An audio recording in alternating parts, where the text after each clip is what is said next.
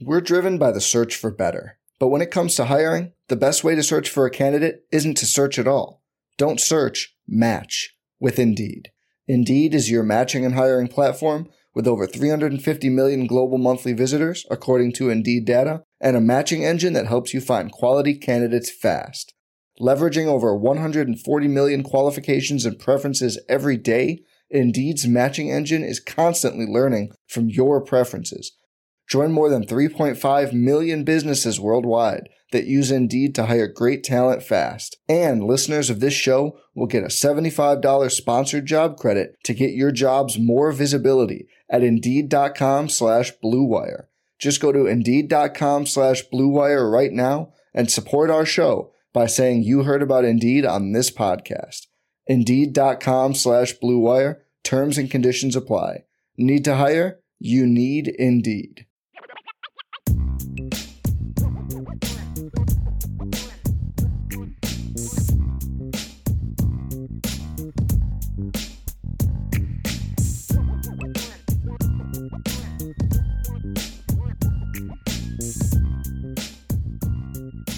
Welcome in, everybody, to the CFB Nation All America podcast. My name is Bill Trocchi, senior editor at sportingnews.com, alongside Bill Bender, our lead college football writer at sportingnews.com. And Bill, when they uh, created the college football playoff and they had the semifinal format figured out and they wanted to make New Year's Eve the, the, the, the new college football tradition, I think Saturday is exactly what they had in mind.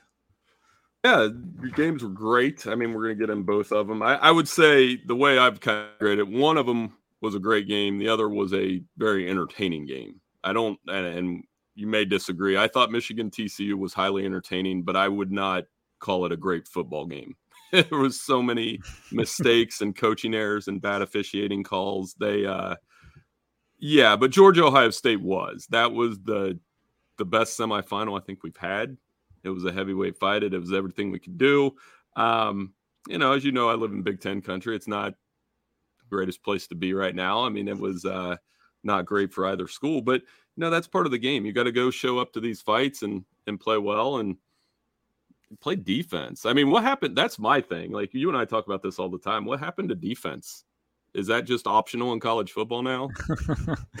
it looks like it. I mean, if you look at the two semifinal games, I think uh, the each team averaged about 45 points a game. So I guess that's what it takes to win nowadays. But uh, yeah, thank you everybody for joining us again this week. We will have three podcasts this week. Today, uh, you know, normally we don't look back at this action on the, the previous week as much as we will with these two games where we're legendary type games. We want to dive in a little bit. I was, of course, at the Peach Bowl and uh, had some up close uh, and personal look and through media days and coaches press conferences and things things like that. That I'd like to chat about a little bit, and then uh, we will have a, a more detailed championship breakdown Thursday, and then Bill will be coming to us live from Los Angeles. Uh, on Saturday, we will we will record a a podcast to see uh, from the uh, from Los Angeles again, previewing the championship game, and then of course next week we will wrap up uh, the season with a couple of podcasts as well. So that's the schedule uh, for this week. We will have three. We got this one. Then we've got a championship preview on Thursday, and then we will have. Uh, a live report from LA on Saturday as we get ready for TCU and Georgia. Uh, and by the way, the only sporting newser to pick TCU and Georgia in the final was who? Bill.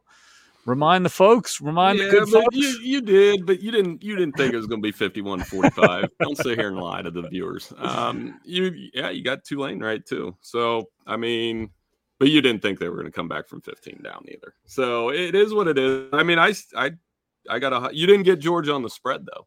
I didn't get Georgia on the spread. That that's all the bettors. That all the bettors. We'll, we'll get about. back into our contest next next show and, and tally it all up and everything. But uh, yeah, that was fun. So let's start with Georgia Ohio State, right? The heavyweight fight that you mentioned. Uh, you know, two most talented teams in the nation, you, you might say. Uh, they both played well at the same time, and the result was a classic. I, you know, I've seen a narrative out there that uh, Georgia played its B B minus game and they were still able to win and, and still able to win and, and Ohio State is they, they played almost as well as they could play, and that's why Georgia's such a championship team. Things like that. I don't think Georgia played. Be my Kirby Smart at the press conference after the game, he said, you, "Yeah, we got to clean a lot of stuff up." But I mean, he always says that or whatever. But he's like, mm-hmm. Ohio State had a lot to do with it. He said the one regret he had was the drive before the halftime, where Ohio State went bing, bing, bing, bing right down the field right after Georgia took its first lead and he said basically, other than that, it was Ohio State making plays rather than Georgia playing bad. And I agree with that. We're driven by the search for better. But when it comes to hiring, the best way to search for a candidate isn't to search at all. Don't search, match with Indeed. Indeed is your matching and hiring platform with over 350 million global monthly visitors, according to Indeed data, and a matching engine that helps you find quality candidates fast. Leveraging over 140 million qualifications and preferences every day, Indeed's matching engine is constantly learning from your preferences. Join more than 3.5 million businesses worldwide that use Indeed to hire great talent fast. And listeners of this show will get a $75 sponsored job credit to get your jobs more visibility at Indeed.com slash BlueWire. Just go to Indeed.com slash BlueWire right now and support our show by saying you heard about Indeed on this podcast. Indeed.com slash Blue Wire. Terms and conditions apply. Need to hire? You need Indeed. This episode is brought to you by Hyperice, the leader in advanced warm up and recovery technology. They have tons of innovative products, like Venom heated wearables to help soothe sore back muscles, Normatec compression boots to speed up recovery and increase circulation, and Hypervolt massage guns to improve mobility loved by athletes like Naomi Osaka and Erling Haaland. Try them yourself. Get 10% off your order with the code MOVE at hyperice.com. I mean, I don't. I that devalues how Ohio State played. They, they, played like two best teams in the country, the two most talented teams, like you said. I mean, Ohio State went right at them, threw the ball. C.J. Stroud played a hell of a game. I mean, he was awesome, and uh, you know Marvin Harrison was great. So I, I think all of those things um, yeah, I mean, and I, I when Jordan he said afterward, Kirby said something to the effect of it. We didn't play great tonight, and to some people that might seem condescending, but at the same time, I think he's right. I mean, their defense wasn't great, and their offense was.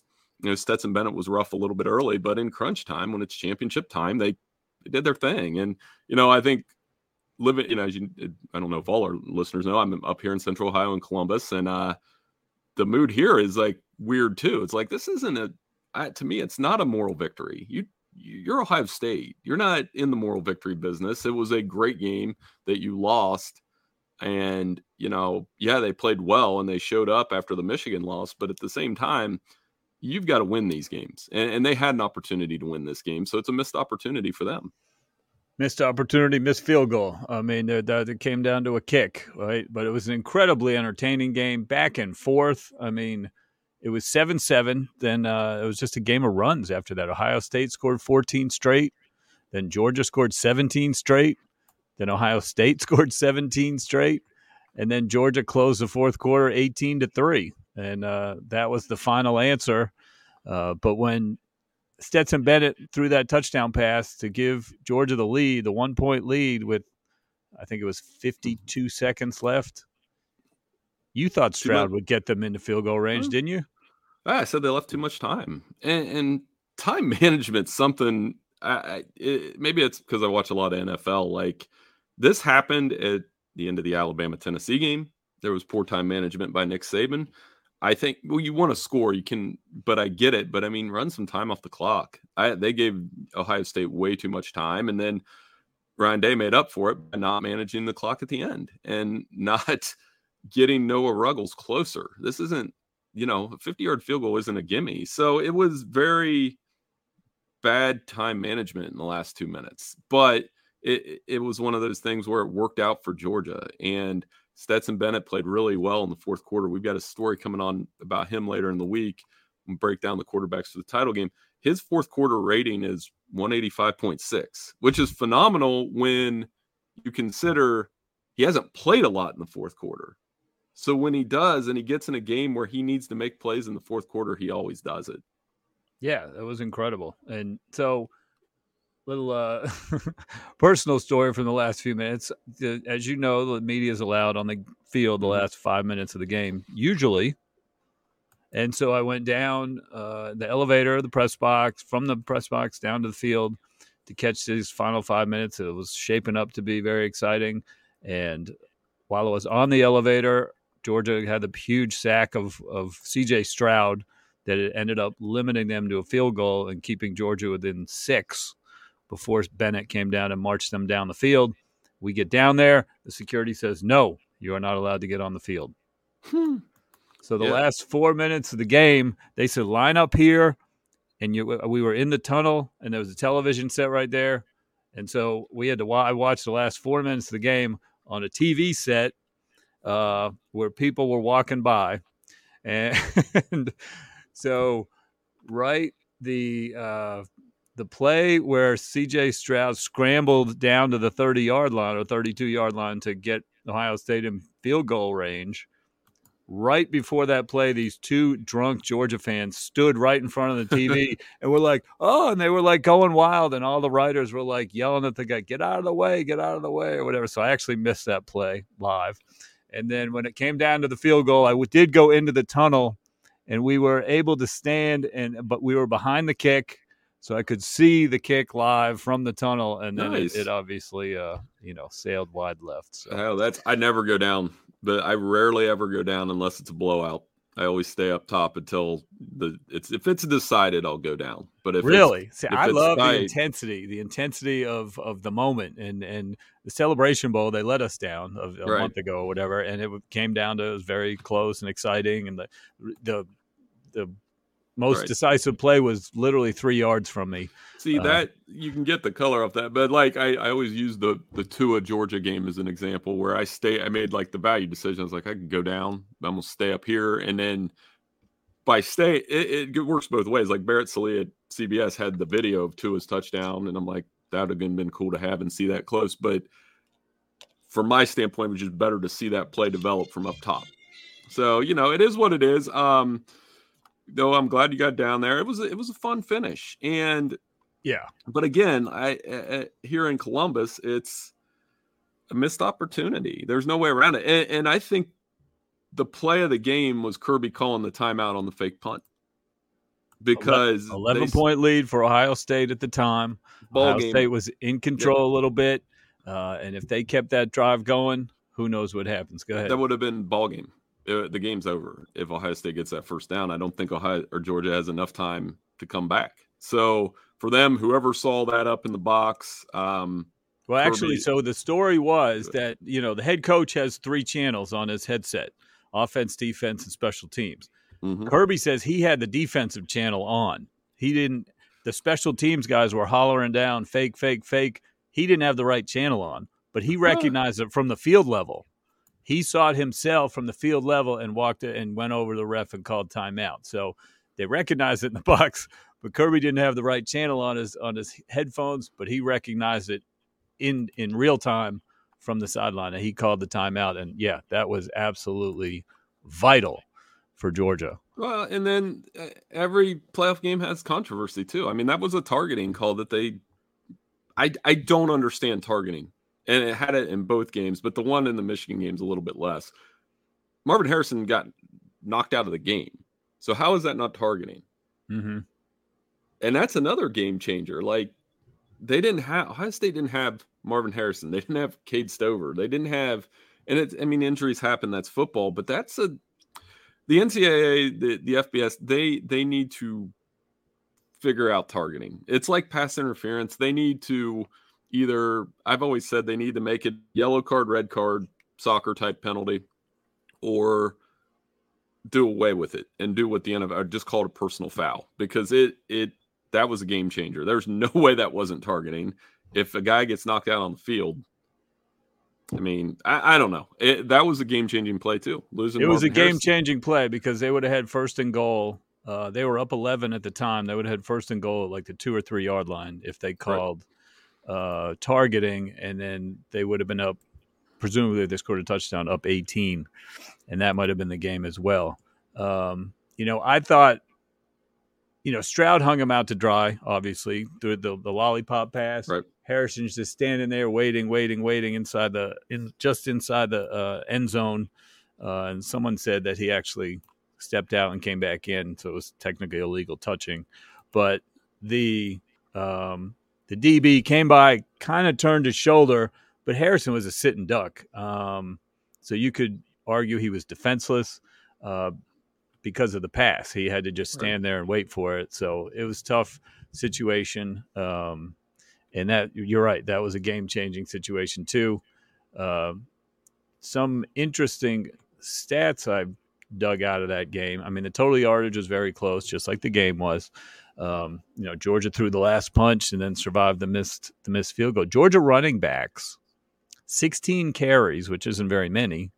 16 carries, 154 yards. They had 9.6 yards a carry, the, the three running backs. Does that surprise you that they were able to run like that on Ohio State? No, but and they had to get away from no, not at all, because Ohio State's defense is still a major issue in big games. They had Georgia been able to play from ahead and not if their defense, like let's say Ohio State wouldn't have got off to the fast start, Georgia could have ran for 300 yards in this game easily, and that's that's the other point of consternation here in Columbus is one. If you go back to the Oregon game and the Michigan game last year, and then you prop it up against Michigan and Georgia this year, Michigan and Georgia had more total yards than last year. And they that's why they brought Jim Knowles in to fix this and they didn't fix the big plays on defense. They haven't really fixed the run defense against teams that can actually run the ball that are in their weight class. And until and Ryan LeMay or Ryan Ryan Day lamented that afterward. Like, yeah, we got to get this fixed. Well, this is two years of it now, and is it going to happen again next year? Um, Georgia Georgia took it to them, and they made again. Bennett turned it up in the fourth quarter. I mean, the the touchdown where the defender fell down. I mean, that it can't happen. That was the play after the timeout. Right, like that, that was just, the first play. So I mean, talk yeah. about the a, a, wild, wild swing right there. No, and you had some great plays. I mean, like Brock Bowers, the first down that he got, and to have the athleticism to get that first down on fourth down, like I, as soon as I saw that in real time, I was like, he got that. I didn't realize how he got that. I mean, mm-hmm. that some incredible performances both ways, but again to me, it's Georgia played like a champion when it didn't play its best game, and Ohio State played like a champion but came up short. And now Ryan Day is two and five against top five teams, and his predecessor Urban Meyer was six and two, and that's something that's going to hang over him if they go next year and lose to Michigan again. Yeah, the the game played out how Ohio State wanted it to play out. I mean, Georgia the first they didn't punt in the first half, and they missed a field goal. Bennett had a weird interception, and um, you know they didn't have any other turnovers or anything. But Ohio State comes out of that first half without forcing a punt, but they have the lead. And then all of a sudden they force two three and outs to start the third quarter, and they really take control of the game. But they just couldn't close it right. in the fourth quarter, and that was the difference. Um, let's switch over to the uh, Fiesta Bowl, the undercard, the warm up game, so to speak. But boy, what a warm up game it was! It was amazing.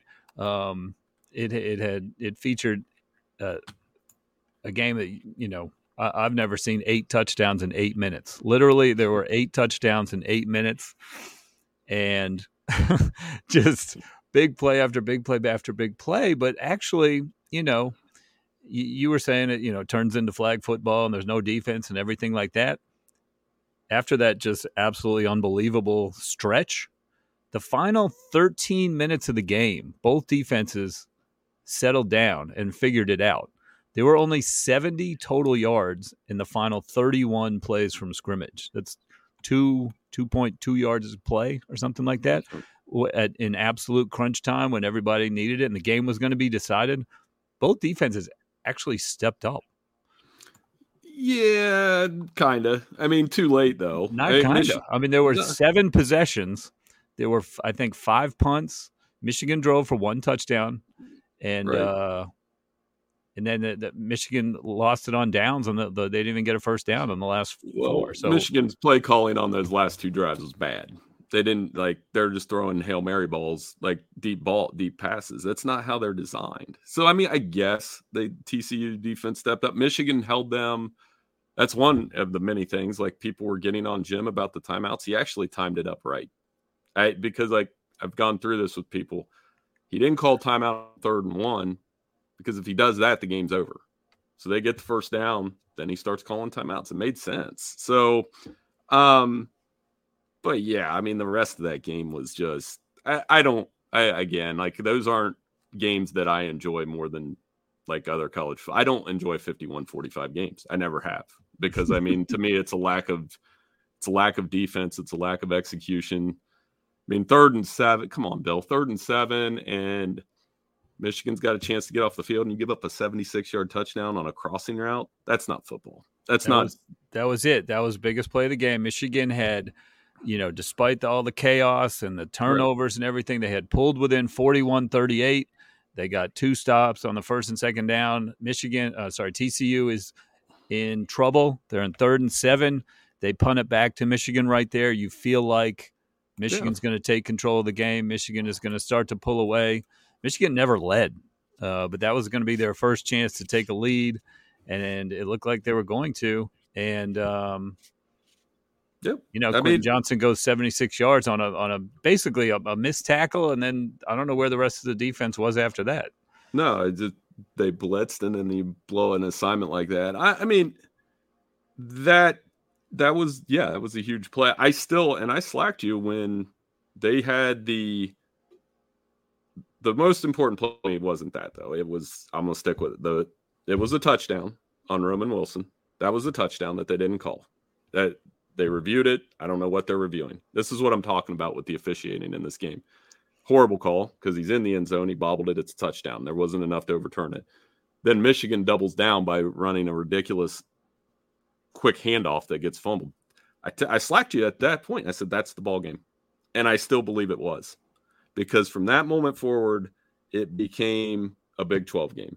It went from 21 to 17, and Michigan's within four points, and they they maybe get a turnover, maybe TCU tightens up to absolute lunacy in the third quarter. And TCU's comfortable in that. Michigan's not comfortable in those games. They don't play 51 to 45 games in Evanston and Champaign and even Columbus. So I really think that was the biggest sequence in the game. And it's not even about the missed call. Yeah, like they missed a touchdown. They it was what are you doing after that? Why are you running a handoff that quick? Like Michigan's red zone offense was terrible. And that Yeah, I mean, cost them the you- game. You can go back to the opening drive of the whole game when they got inside the five yard line and um, you know third down. McCaffrey scrambles all the way back to the 32 yard line, but then magically gets back inside the two uh, with his incredible scramble there.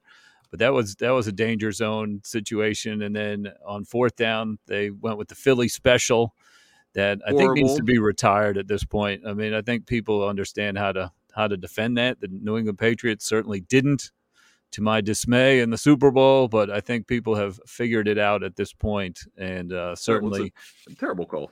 yeah, Uh, just just getting away from who they are and that's where i was like that's an old coaching thing like that goes back all the way to like the nebraska miami orange bowl when you're running things that you don't run and they either even if they work it gives the other team confidence like tcu i'm not taking anything away they matched michigan physically on that defensive side they were smacking donovan edwards like some of the hits i was like good lord so any questions about tcu's physicality was answered um, they ran the ball down Michigan's throat in the red zone. Like it, it wasn't that was the difference. Like they get, I had it written down here on my computer. I can't find it, but I think like Michigan at one point had eight plays, eight, 10 plays inside the 10 yard line. This was before the craziness, and they had three points. TCU had like five plays inside the 10 yard line and they scored touchdowns. And that's the difference in that game. So, Mhm. um, I don't think One Max thing- go yeah, ahead. one thing we did talk about a little bit was TCU's experience in close games and having to make plays and having to come through. and they were unfazed when the game got out of control and it was back and forth and back and forth. And you know, even when Michigan, that I, I think Michigan scored a touchdown during that that eight touchdown bonanza. They scored a touchdown. TCU fumbled. Michigan scored another touchdown. That is when it became 41 38. And you had to make a play. And they did with that, that 76 yard touchdown. Yeah. I mean, that's, and that's, you know, product of being in those games. Like I said, Michigan's not used to playing 51 to 45. And I think it's going to bring, you know, we're going to talk about it here in a minute. I mean, I still think Jim Harbaugh coaches college football games like NFL games. And and it's just the the style that they play is a little bit different than the Big 12. It's not you know, Sonny let it let it hang out. And I don't know that Max Duggan particularly played awesome. I think you know, they when they got after him, he was okay. They Michigan's coverage was good for the most part. Um but you know the running the running game and the not running it. This was the first game, and I wrote this after. This was the first game where Michigan missed Blake Corum because I think had Corum been healthy, I just think his style of running might have been a little bit better for this game. But you know, I mean, they'd had two games without him, and Donovan Edwards not anywhere near the field on the goal line, which was crazy. I mean, maybe that was because of the hand, but they got away from what they do well. Yeah, I mean the two empty red zone possessions, and then of course the two pick sixes that JJ McCarthy threw. That you know they were unexpected plays. They were great plays by TCU. Give them credit, um, but you know you add all that up, it's going to be hard to win. And they still Michigan still almost won, right? I mean they had the ball with a chance to win the game, and, and at the end of the game, when you've got two empty red zone possessions inside the five yard line, that's inside the two yard line. That's 14 right. points. The two pick sixes are 14 points against you. That's 28 points right there, and you're still right there. That tells you, you know, you may right. you probably you had the better team. We know Michigan had the better team. We I said that even though I picked TCU, I said Michigan has the better team. It's hard to it's hard to make a case for TCU, but there's something about this team. They made the plays when they had to, and they pulled it out. It's Kaley Cuoco for Priceline. Ready to go to your happy place for a happy price? Well, why didn't you say so? Just download the Priceline app right now and save up to 60% on hotels. So, whether it's Cousin Kevin's Kazoo concert in Kansas City, go Kevin, or Becky's Bachelorette Bash in Bermuda, you never have to miss a trip ever again. So, download the Priceline app today. Your savings are waiting. Go to your happy place for a happy price. Go to your happy price, Priceline. Survivor 46 is here, and so is On Fire, the only official Survivor podcast. And we have a twist this season. The winner of Survivor 45, Dee will be joining us every week. We're going behind the scenes of the biggest moments, the how and the why things happen, and the strategy and analysis you can only get from someone like me, a Survivor winner. Listen to On Fire, the official Survivor podcast, wherever you get your podcast.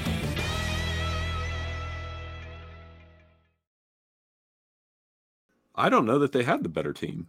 I, I mean, like watching it, like I TCU two pick sixes. Like McCarthy played good, but that's like a big. Oh, he had a great game, but but, but two game cha- changing pick sixes. That, but exactly, yeah, that, that's a huge but. So, um, you know, I, I think McCarthy played well, and TCU. I mean, they early talk like on the press conferences yesterday. We'll get into more of this tomorrow that Cinderella label's worn off. Sonny said that yesterday. I mean, when you beat Oklahoma, Texas, Michigan, one more big brand for them to beat. I mean, I'm nothing but impressed with how they played. And Michigan allowed the upset cookbook to happen.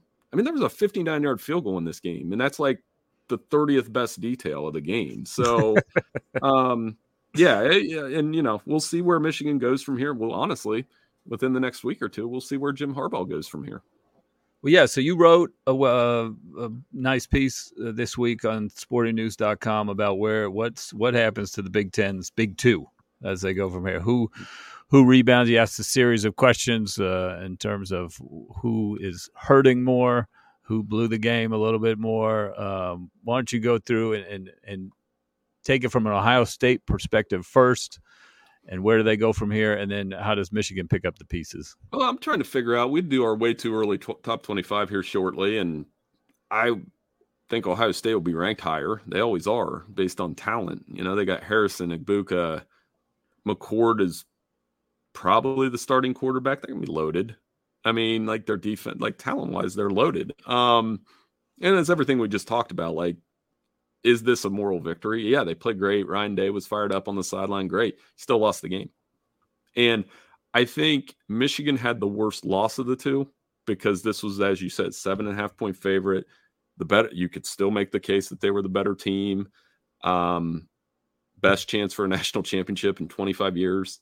So they had the worst loss. But I think the more pressure is coming on Ohio State because Ryan Day, like I said, two and five against top five teams, has to play at Michigan next year, has lost twice in a row. They haven't lost three times in a row to Michigan since 95 97. And that was a particularly brutal stretch for Mich- or Ohio State at the time. Like Cooper had great teams.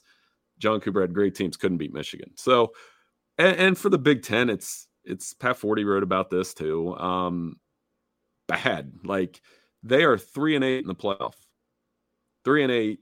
Uh, Ohio State now three and five, and two of the wins were in the first year. Um, Michigan 0 and 2, Michigan State 0 and 1. You could add USC's Cotton Bowl loss on top since they're technically coming to the Big Ten. It was, um, and then Penn State had a nice game, but I mean, the Big Ten, they, in my lifetime, I always tell this. So since 1968, which is like 10 years before I was born, the Big Ten has exactly three national titles, four, three and a half. 68 Ohio State, two with Ohio State since, and Michigan has half a title. So two and a half national titles after the 1968 season. And meanwhile, the SEC improved Ever. to 10 and 1 with hmm. 10 straight semifinal victories. Yeah, and they're going to get another national championship. Like we'll we'll probably, but we'll get into more of that later in the week. But yeah, I think that's and then Don't you think Harbaugh, Michigan is loaded is is primed to be great next year though? Michigan? No. I think they'll be about the same. And here's here's where Michigan lacks. And I had this conversation with a couple friends. They where are their receivers. Why why do they not have a Quentin Johnston? They have everything else. They have the they have the quarterback, they have running backs, they have a good offensive line, but there's not how many Bill how, this is why I always ask people, how many Michigan guys on that roster are first round guys? Two, three, maybe. And that's mm-hmm. a lot for them. Like McCarthy's maybe a first round pick. I think he should develop into one. Blake Corum's a, a two, day two guy. Um, the center is probably a first round pick. Mm-hmm. Victor, he's a first round pick. Will Johnson could be a first round pick. That's it. High State, how many first round picks? Georgia, how many first round picks? That's like the whole first round. And mm-hmm. until they get that, they'll be about the same. And well, and again, here we go. Jim Harbaugh. That's the other part. Is he yeah, going to be? Let's around? talk about that. Jim Harbaugh. Some reports out that he is, uh, despite his promise last year that he was, this would not be an annual thing. His flirtation with the NFL. The general feeling out there with some reporting uh, coming out that if he does get an offer to go to the NFL, he will take it and he will leave Michigan. Will he get an offer? We don't know. Uh, but uh, unlike his promise that he would, uh, you know, not be flirting like he did last year, especially with the Minnesota Vikings, coming very close there, but uh, reportedly not getting the offer. Comes back to Michigan uh, this year. He seems to be in the same boat. Uh, what do you think um, happens with that? And then if he does leave, I don't even know where Michigan looks. Uh, to me, there's no obvious candidate. Well, it's pre Black Monday tradition to talk about Jim Harbaugh going to the NFL, and this is the best shot to do it. I mean, I, I, wrote about that for us this week as well. And to me, it's I always use this is the one liner I've used on like about a thousand radio interviews since he took over. I said he's a better NFL coach than he is a college coach, but he's better for college than the NFL. And now I don't know if either one of those statements is true because he's been out of the NFL for seven years.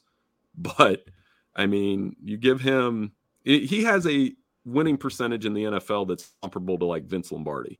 He was 44 and 19. That's gross. And they beat Belichick. They played in the Super Bowl. He was comparable NFL wise to any of the good coaches in the NFL. And um, but in college, he he also wore on the 49ers and all that stuff. And you know, that's why he's perfect for college because his met they new guys come in every four years, you know, so he can do his shtick and it works. Um is he tired of but to me, he's used the transfer portal like he would use NFL free agency. I don't know if Michigan's recruiting hasn't caught the windfall that you should catch from winning back to back Big Ten championships. And I could see him as a guy that could be frustrated with the changes. College football has changed a lot in seven years, the NFL hasn't. You build through free agency, you build through draft, you find a franchise quarterback, you got a shot at the Super Bowl. So you and I were talking about this yesterday. It really comes down to one thing what does he want? He's unpredictable, he's quirky. If he wants to stay at Michigan, he'll stay. If if he truly wants to go chase the Super Bowl, which he mentioned last year and he didn't apologize for it, I could see him going to maybe not Carolina. I could see Colts, Broncos, um, Raiders if the Raiders move on from McDaniels. I could see it. And this is the time to do it because each time he doesn't do it, it does hurt their recruiting. Yeah, well, that was the thing. It just seemed like he torpedoed all their momentum from last year and that offseason with the flirtation with the Vikings and the staff changes and everything. But it didn't matter. They they won the Big Ten again. They made the college football playoff again. They almost made the national championship game. So, you know, all his offseason, um, you know, we wrote about it that uh, we thought they killed the momentum as a program, but that wasn't the case. But you're right. It goes back to that quote last year. I think I, I read it. I think he gave it to uh, Mitch Albom. He said, The Super Bowl is the ultimate prize in our sport but the national championship is pretty good too. So making it sound he, like the national championship's the consolation prize. Exactly. totally see him going going for the Super Bowl. Going somewhere where and, and if he let's say he left. So you asked that question. Harbaugh leaves. One, if you're a Michigan fan, you cannot be mad. You can't be like, oh, I hate him, blah. No. When um Brady Hoke and Rich Rod, that was seven years. You know what their record was? 46 and 42. 24 and 32 in the Big Ten. They were awful. It was horrendous. They were, that was a seven year disaster. So he's beat Ohio State. He's won the Big Ten. He took you to the playoff twice. That's, if he leaves, he left the program in a infinitely better place than he found, better than when Lloyd Carr left it. So can't be mad at him. I think the NFL's great. Like, you know, put him, you know, he coaches against his brother, whatever. It's going to be great. Um, who would be the logical replacement? Probably somebody on staff. Probably, I don't know. I think it's so late in the cycle. You always heard Matt Campbell's name. Some of the shines off that. I don't think there's that home run candidate. I mean, it's an attractive job. So what Luke, I think Luke they, Fickell would have been a home run candidate, but now he's at a different Big Ten yeah. school. I don't think he would have gone to Michigan though. Oh, that would have been interesting. That would have been great for for us.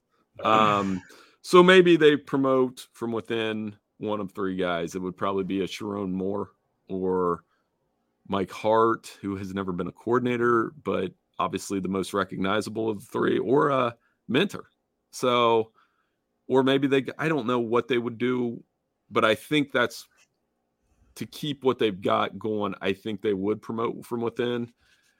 It's what Ohio State did when Urban retired maybe it's Minter, but and and and yeah, right. Oklahoma did it. Notre Dame yeah. did it. I mean, it's it's not uncommon if there's not a slam dunk. That's there. what I think they would do because then they're not uprooting everything they've built with Harbaugh, and it would be tough. But like you said, I maybe maybe I'm not giving them credit. They they do have enough on their roster. And the other way, the other thing that might convince Harbaugh to stay is he's got at least one more with McCarthy. I like McCarthy a lot. I love how, and I think he's the first NFL. They haven't had an NFL draft pick at quarterback since Chad Henne. I mean, and and McCarthy's got a potential to be a first round pick in my sure. opinion. So yeah, so that'd be cool to see. Exactly. Yeah. So, um, quick thoughts on the Cotton Bowl, the Rose Bowl. I mean, holy mackerel, USC, that Tulane, that was uh, that was something else. 15 point lead with four minutes to go, and uh, Tulane comes down and uh, get breaks a long touchdown, and USC just collapsed with the, the kick return out of bounds, and then they gave up a safety, and then they they couldn't stop them in the end. Yeah, um, wild. I think they had the odds of it. Like this teams were like 6,392 and one in, in, that situation or something. And Tulane beat the odds. So good for Willie Fritz. Um, you wrote about it. It's, we don't necessarily 100% agree, but like I, I it is, it is good. If that's a preview of what a playoff quarterfinal looks like, that's cool. You know, that's good that Tulane can win. Um, but I always like that's that cynic's view that I have. I look at it like from USC's end, how did you blow that, dude? You're up 15. Like you're the better roster. You're the Heisman winner. How many of these Caleb Williams performances are we going to spoil? Well, to me, that's sort of the point is that like Caleb Williams and the Heisman Trophy winner played awesome. Right. And Tulane still won the game. Yeah. That's just like, incredible for college football to me. Like I was watching it and I've heard other people say it too. I don't know if I slacked you or something. Tulane did not look appreciably slower than USC. Right. No, you suck. And you're right. But that's where's your defense, USC? Like that's what the, Lincoln Riley defense narrative has followed him. And then mm-hmm. slid into the Rose Bowl, which I was wrong about. Penn State played great. And they're the they're a team to watch next year because Singleton's back. Drew Allar is going to take over at quarterback. Mm-hmm. They got some guys that stayed. James Franklin got the 0 and 10 first top 10 teams off his back. Um, Convincingly. But the, the, again, Cynic's view. Well, Clark Phillips, Kincaid, Thomas, Joey Porter, they weren't on the field. So how much do you really overreact to that? I, I don't know, but mm-hmm. good for them to win. So, uh, you know, it, it, it they're they're two teams to watch: Penn State and USC next year. What does USC do with step two? And is Penn State ready to go get Georgia and Ohio State? Let me ask you one quick question because we're doing our way too early top 25. Mm-hmm. Which Pac 12 team would you put top? I mean, you got to look at Washington. That's the right. Yeah. That's, yeah, they're under consideration for sure. Oregon is under consideration. USC is under consideration. So, kind of the same three teams. I don't know that I'm ready to anoint uh, to keep UCLA up as high as sure. they were in contention this year.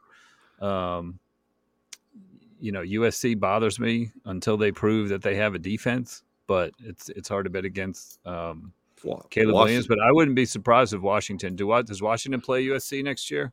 Uh, I'm gonna have to look, but I think they're going to be. They didn't play this year. They got a ton of momentum, eleven wins and quarterback back and all those things. I mean, Washington, Oregon, USC, and then we we just totally disregard Utah, who's won the last two conference championships and will probably be solid. I mean, those four teams Pac 12 has four really solid ranked teams right yeah. there. And uh, it's going to yeah. be a fun, and Oregon State, by the way, nine and three with a new quarterback. So, what a fun conference they're going to be. No doubt. And they were fun this year, too. So, all right. Well, that'll do it for today's podcast. Thank everybody for joining. We'll be back to break down the national championship game in detail in a couple days. Uh, and uh, then Bill will have uh, a live report after media days out in Los Angeles over the weekend to get everybody ready for Monday night's national championship game. So thanks everybody for joining us, and we will see you soon on the All America podcast.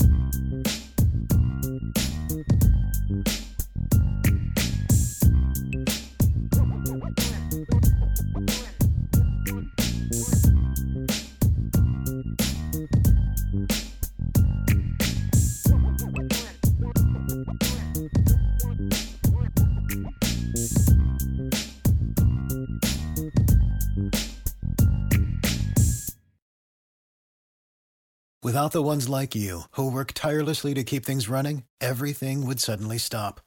Hospitals, factories, schools, and power plants, they all depend on you. No matter the weather, emergency, or time of day, you're the ones who get it done. At Grainger, we're here for you with professional grade industrial supplies.